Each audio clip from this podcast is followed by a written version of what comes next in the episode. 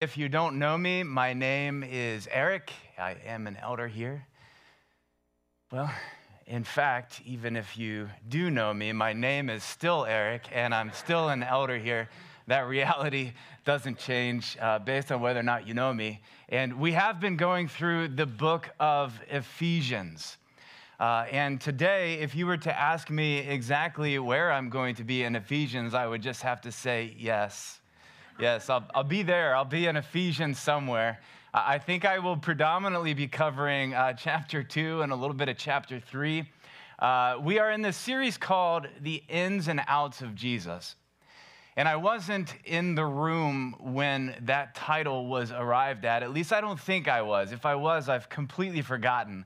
Uh, so I'm not entirely sure why we called it The Ins and Outs. I probably should have asked. But here's what I'm assuming ins and outs mean. If you were to look at Ephesians, if you were to read from beginning to end, you would find that the first three chapters of Ephesians are very heavily talking about the grace of God coming into our lives. The grace of God being offered to us and us having the opportunity to respond. And then as you look at chapters four, five, and six, you see this is the grace of God working out of us, working into community. This is the grace of God expressed in us, changing us, and thereby changing the world around us. We are talking today about grace. Grace is a very predominant theme in the book of Ephesians. In fact, it's, it's predominant in all of Paul's writings. Two-thirds of the time that the word grace, which is charis in the Greek, two-thirds of the time that it's used, it's used by Paul in his epistles. Grace, though, is, is, is, of course, beyond that. The entire New Testament is about grace, is about the grace of Jesus coming to earth, dying for us so that we can become righteous through his blood. It's about the grace being offered to us through the Holy Spirit. But it's not just in the New Testament, it's Old Testament as well. The theme is very prevalent throughout the Old Testament, the choosing of God's people. But even before that, in creation, there is grace.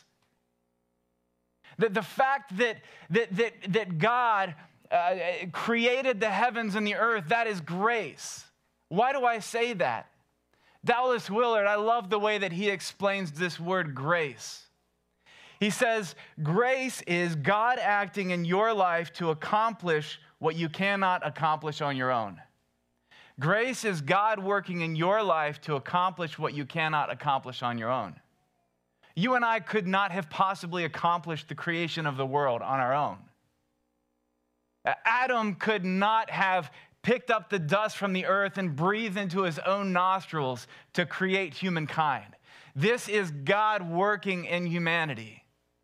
You could not have created yourself in your mother's womb. This is God procreating.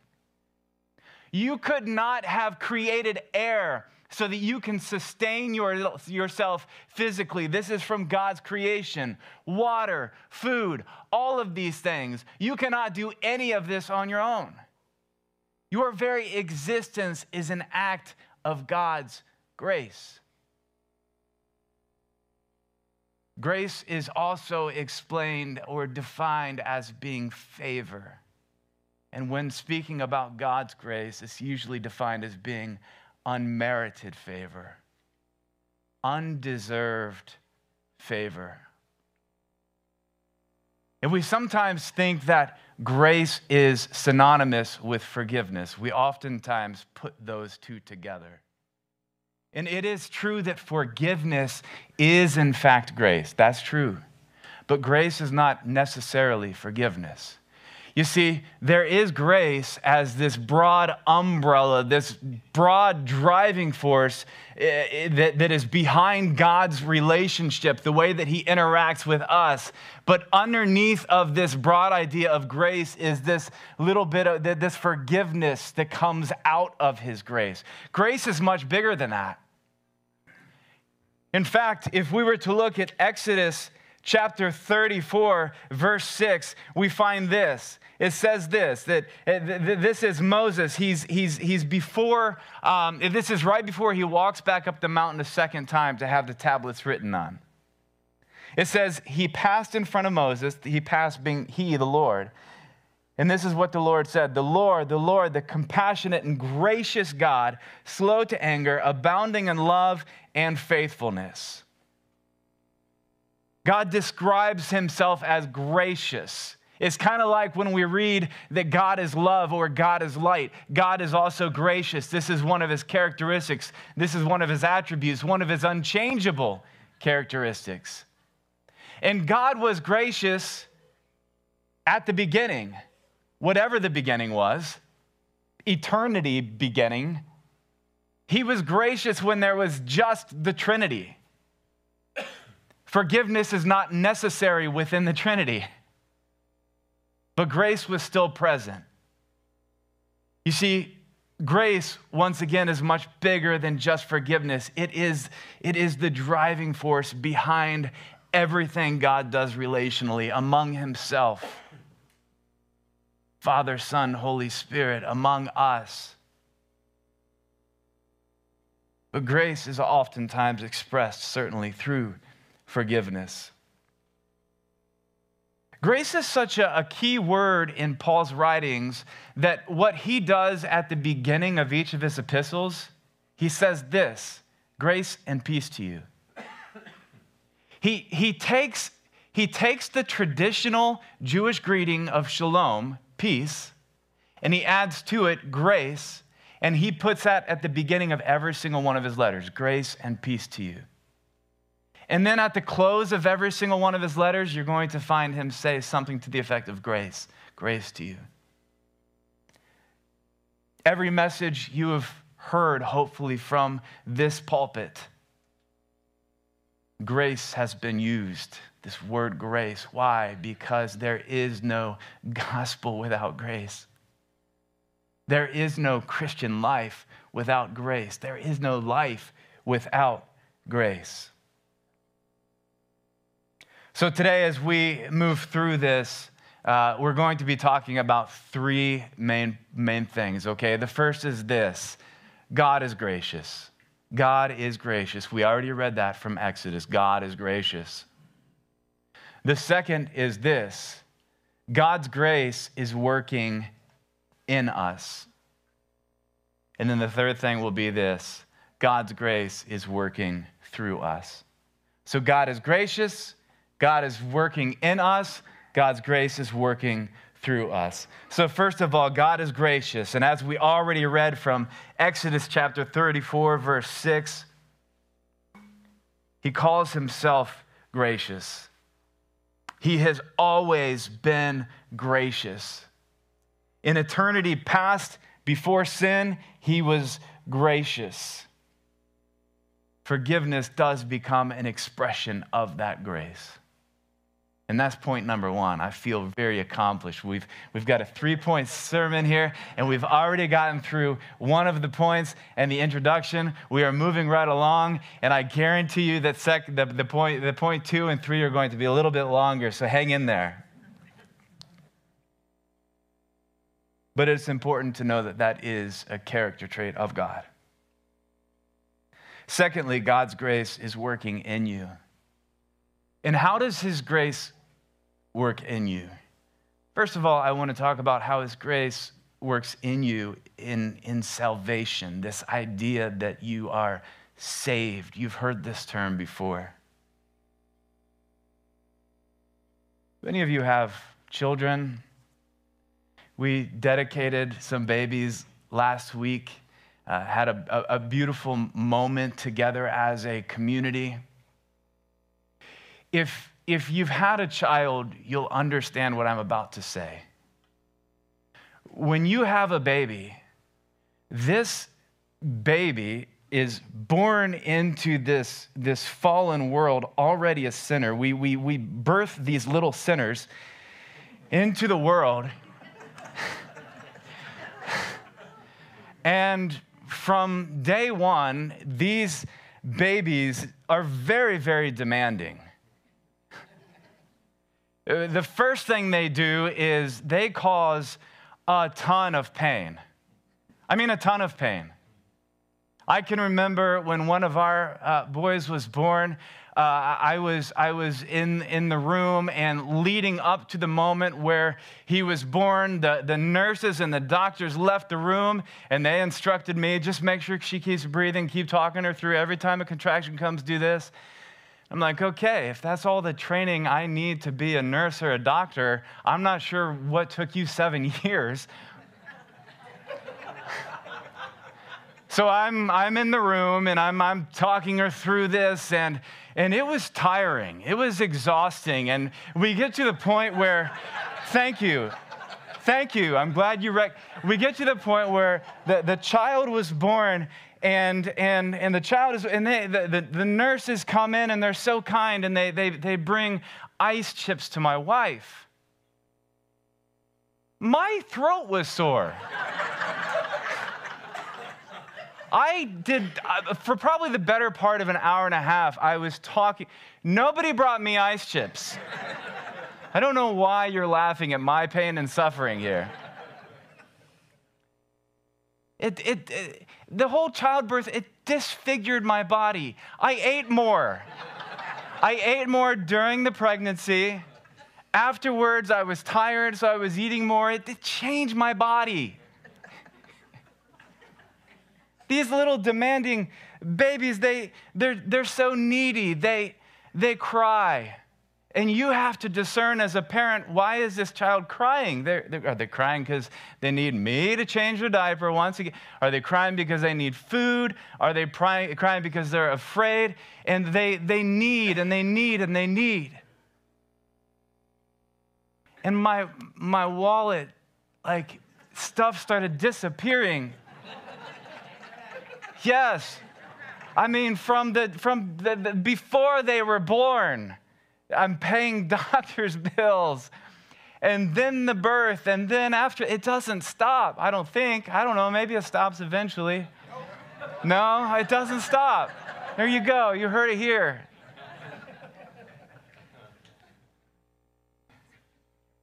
But I love my kids. I love them deeply. I love you deeply. And they know, at least I hope they know, that it doesn't matter who they become. It doesn't matter what they do. I love them the same. I will never stop loving them because they are mine. I called you by name. You are mine. And this is exactly what God communicates to us.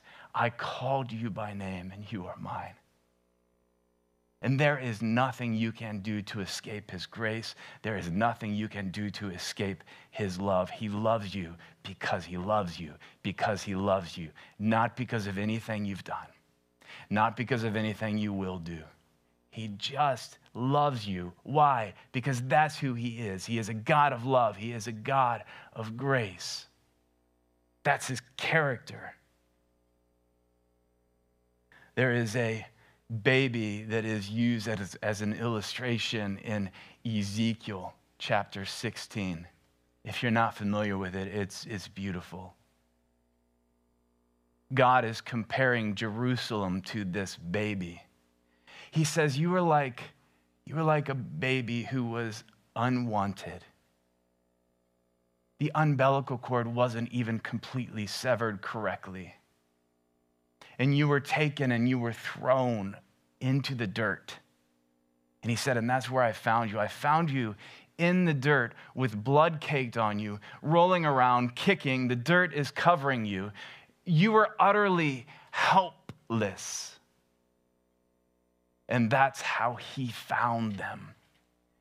And it says that he came and he picked the baby up and he washed the blood off the baby and he made the baby his and he adorned the baby with clothes, with, with a sense of security, with jewelry. Why? That baby couldn't do anything for herself. Nothing. Completely helpless, but by grace, he picked this baby, this Jerusalem, up, and he raised her. This is you and I when we were dead in our transgressions. Completely helpless.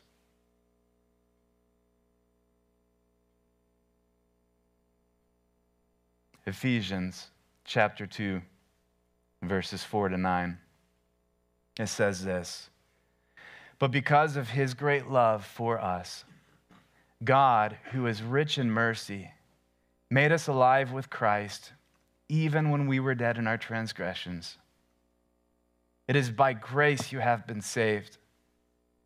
And God raised us up with Christ and seated us with him in the heavenly realms in Christ Jesus, in order that in the coming ages he might show the incomparable riches of his grace." Do you see how many times the word grace is used?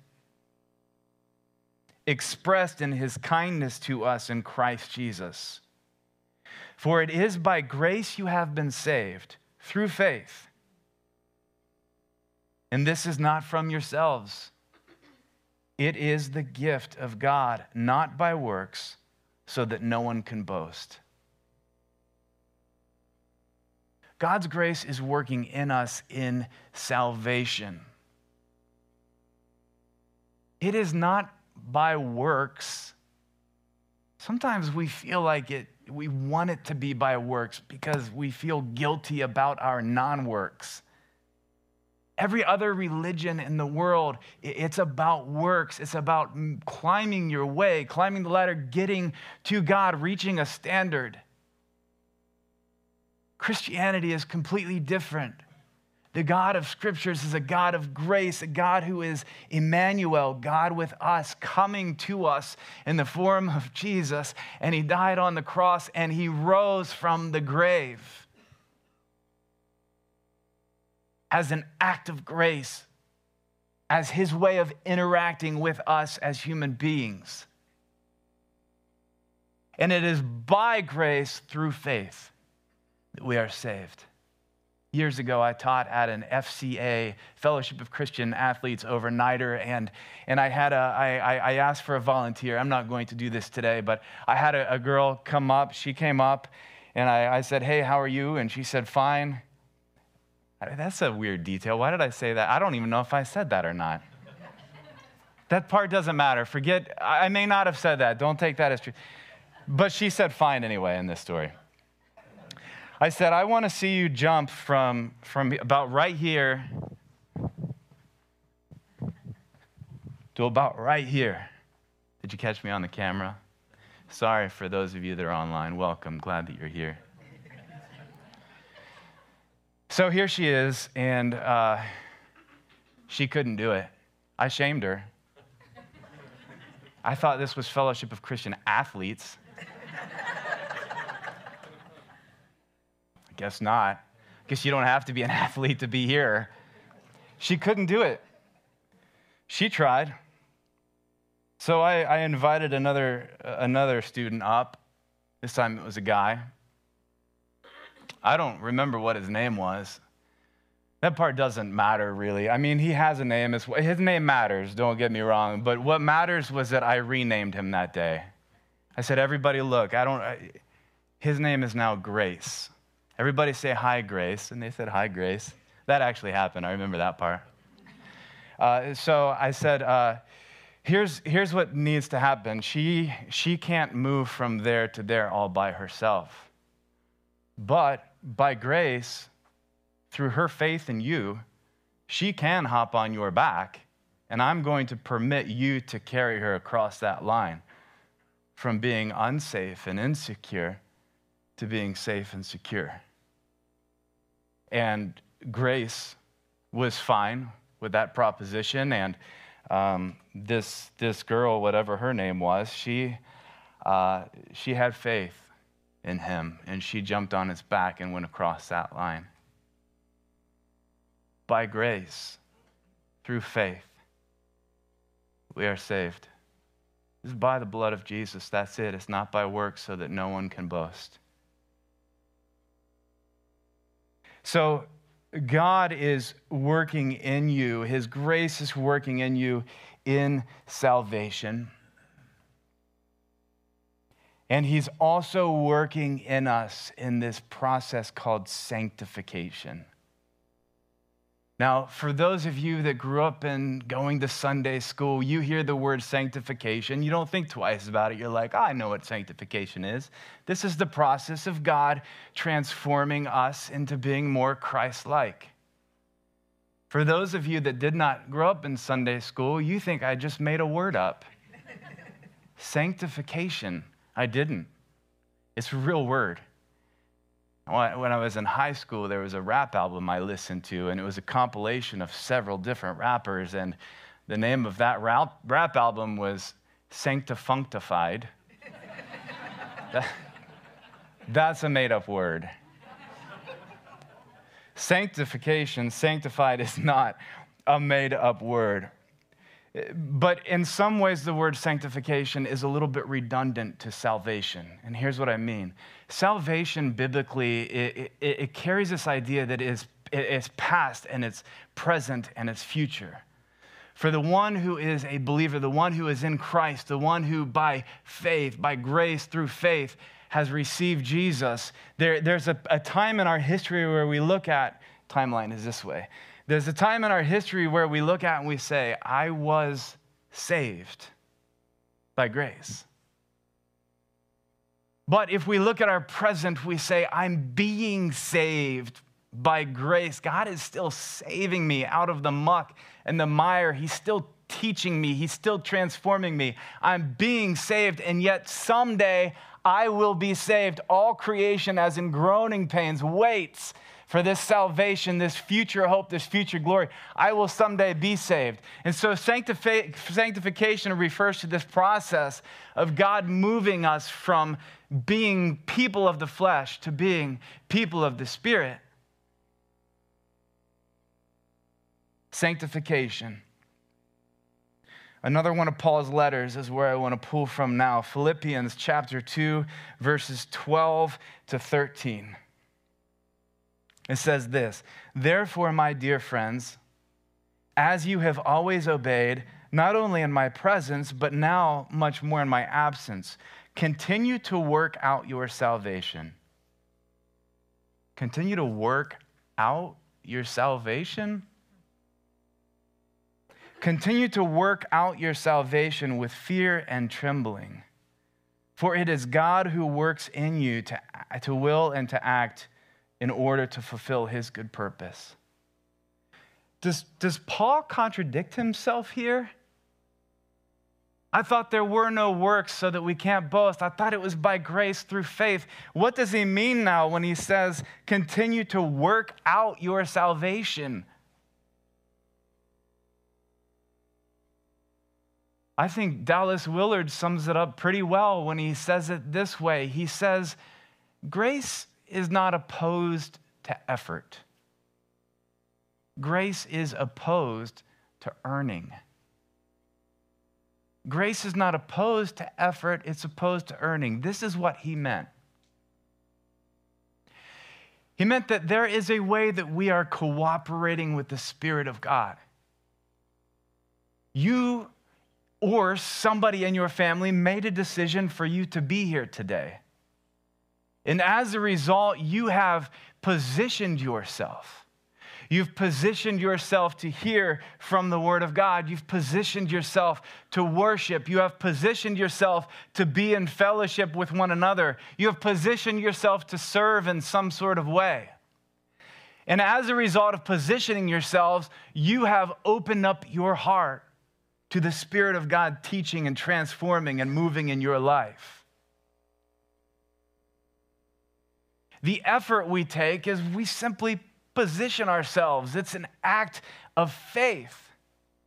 When you spend time in your word, when you spend time in prayer, you are positioning yourself before the one that does the transforming work in you. It even goes on to say, continue to work out your salvation with fear and trembling, for it is God who works in you to will and to act in order to fulfill his good purpose. You see, even this process of sanctification is entirely reliant upon his grace. There is no flourishing Christian life without the grace of God.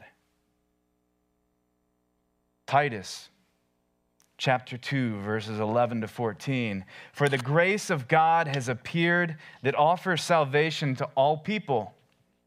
It, what's it? It's grace. Grace. Grace teaches us to say no to ungodliness and worldly passions and to live self-controlled, upright, and godly lives in this present age. Here's what's happening. God is interacting with us through his grace, through his unmerited favor. And as a result of that grace, we are becoming the kind of people that exude his grace. We are becoming Christ-like. We are becoming gracious as he is gracious. We are being transformed, chiseled into this new humanity, as Paul talks about in Ephesians chapter two. We are becoming treasures. We have treasures in jars of clay. We're becoming like the moon. What do I mean by that? Have you ever looked at the moon at night and you've admired the moon? This, the, the light coming off of it, creating, like piercing through the darkness and creating light so that as your eyes adjust, you can actually see. And it's pretty beautiful to behold the moon, and, and we can look at a calendar and we know when, when it's going to be a full moon. We can look at it and we can, we can marvel the nice crescent some nights. The lunar eclipse, this is pretty exciting when the moon disappears. But if it wasn't for the sun, the moon would have zero brilliance. The Christian life is kind of like being the moon, this dusty, dusty thing that really has no brilliance, but it is simply reflecting the light of the sun. We are becoming more like Jesus. His grace begins to flow in us in such a way that our character changes to become like his character. It's beautiful. So, one, God is gracious. Two, God's grace is working in us to transform us, to change us. And then three, God's grace is working through us. God's grace is working through you. Ephesians chapter two, verse ten, it says this, for we are God's handiwork, created in Christ Jesus to do good works, which God prepared in advance for us to do. We have received his grace in order to be people of grace. We have been blessed so that we can bless. We have received it so that we can shine like the moon, to be a city on a hill, to be a light on a stand.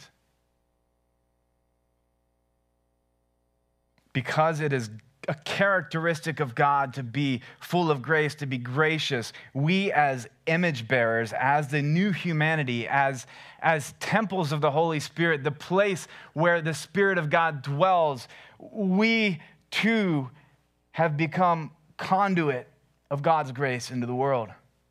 Again, the ins and the outs of Jesus. Ephesians chapter three, verse two, it says this, surely you have heard about the administration of God's grace that was given to me for you. This is Paul. He's writing specifically to the Gentiles, and he's saying, God has given me grace. He administered grace to me so that through me, you would receive grace. Similarly, and uh, similarly, similar, similarly, similarness, I don't know. Ephesians chapter three, verse eight. Although I am less than the least of all the Lord's people, this grace was given. Is it similar or similarly? How do you say it? Similar? Thank you. I had it right the first time. Ephesians chapter three, verse eight, although I am less than the least of all the Lord's people, this grace was given me. This grace was given me to preach to the Gentiles the boundless riches of Christ. See, here's what's so beautiful about grace, is that as I stand before you, hopefully God's grace, it's, it's God's grace that called me to this position. It's, it's God's grace that gave me this ability. It's God's grace speaking to me, hopefully. And I, and I say hopefully because I am a very self-centered person. I have competing motivations for being up here. I have ego, but hopefully God's grace is speaking to me and through me. But what's amazing is that as, as it falls on your ears, and perhaps as the word of God is penetrating your mind and your heart and your soul, it is God's grace that is also at work in you. And as you begin to leave and walk out of here and you commune with one another and you have fellowship, as you speak encouragement, you are speaking God's grace to one another. In fact, listen to this from Ephesians chapter four, verse twenty-nine to thirty-two. It says this, do not let unwholesome talk come out of your mouths, but only what is helpful for building others up according to their needs, that it may benefit those who listen. Guess what? That it may benefit those who listen. There's, our word is actually there. It's charis, it's grace. Here's, if you translate it uh, from the Greek, it actually says this, um, build one another up so that you may offer grace. You see, as you as you leave here, as you walk out, you're talking, you are offering grace to one another, and you are receiving grace. This becomes the driving force behind our interactions with one another. Let's look at First Peter chapter four, verse ten. It says, each of you should use whatever gift you have received to serve others. Gift. Guess what the Greek word for gift is? Not charis, sorry. Charisma. It's charisma. The root word is, in fact, charis, grace. This thing you have received is an act of grace. And keep listening because it says this, serve one another as faithful stewards of God's grace in its various forms. As a steward, as one who holds the grace of God, as one who carries his name. Serve one another. One more, Romans chapter twelve, verse six. It says this, we have different gifts according to the grace given to each of us. If your gift is prophesying, then prophesy in accordance with your faith. Grace. We are entirely reliant upon the grace of God. It is the gospel. It is necessary for the Christian life.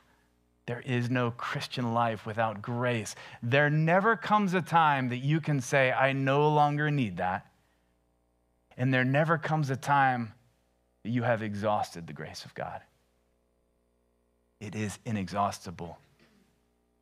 What can separate us from the love of God? Gathered in this room is a mixture of people. There may be some people here who have been walking with Jesus for their, for your entire life, as far back as you can remember.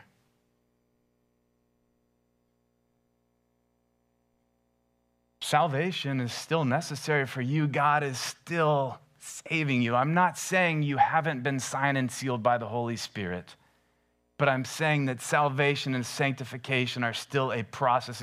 You are still relying on the grace of God. And I invite you in our time of reflection here to continue to position yourself to receive God's grace. Ask for God to continue to mold you and to make you. Ask for him to continue to transform you. If there are areas of your life where you feel like you're just running on empty, or you find yourself trying too hard, would you invite God by his grace to speak into you, to speak into your life?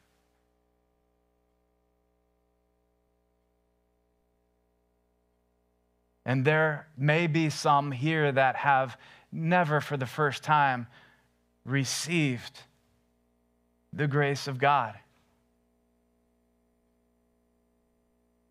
I made a joke at the beginning, and it was on purpose. I said, if you don't know me, my name is Eric. And if you do know me, my name is still Eric. You see, the reality is whether you know Jesus or not, he's still grace. Whether you know it or not, it doesn't change the reality that he died for you, that he loves you. And I want to invite you today to respond to Jesus, perhaps even for the first time.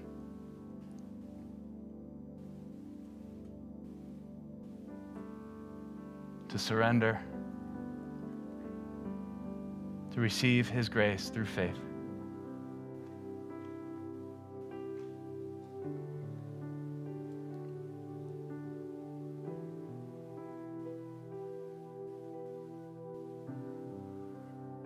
Let's pray. Lord, as we spend time in your presence with one another, we, we thank you that you are love, you are grace, you are forgiveness.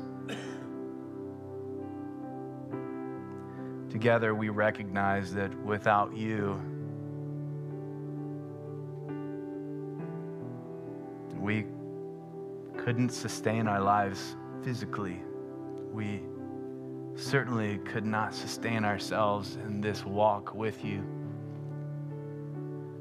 And so we invite you to speak to us, to encourage us. We are positioned. We open up our hearts to you in this moment. And I ask God that you would speak to us.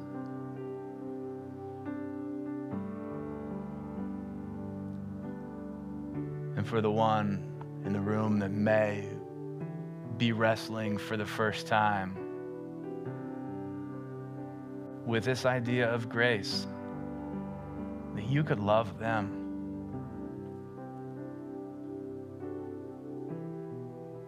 That your grace is sufficient to cover their sins, to bring them into right relationship with you.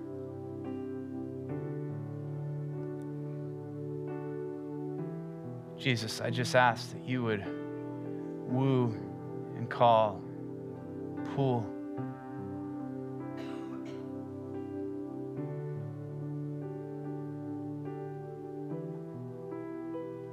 Let's just sit with Jesus as we worship.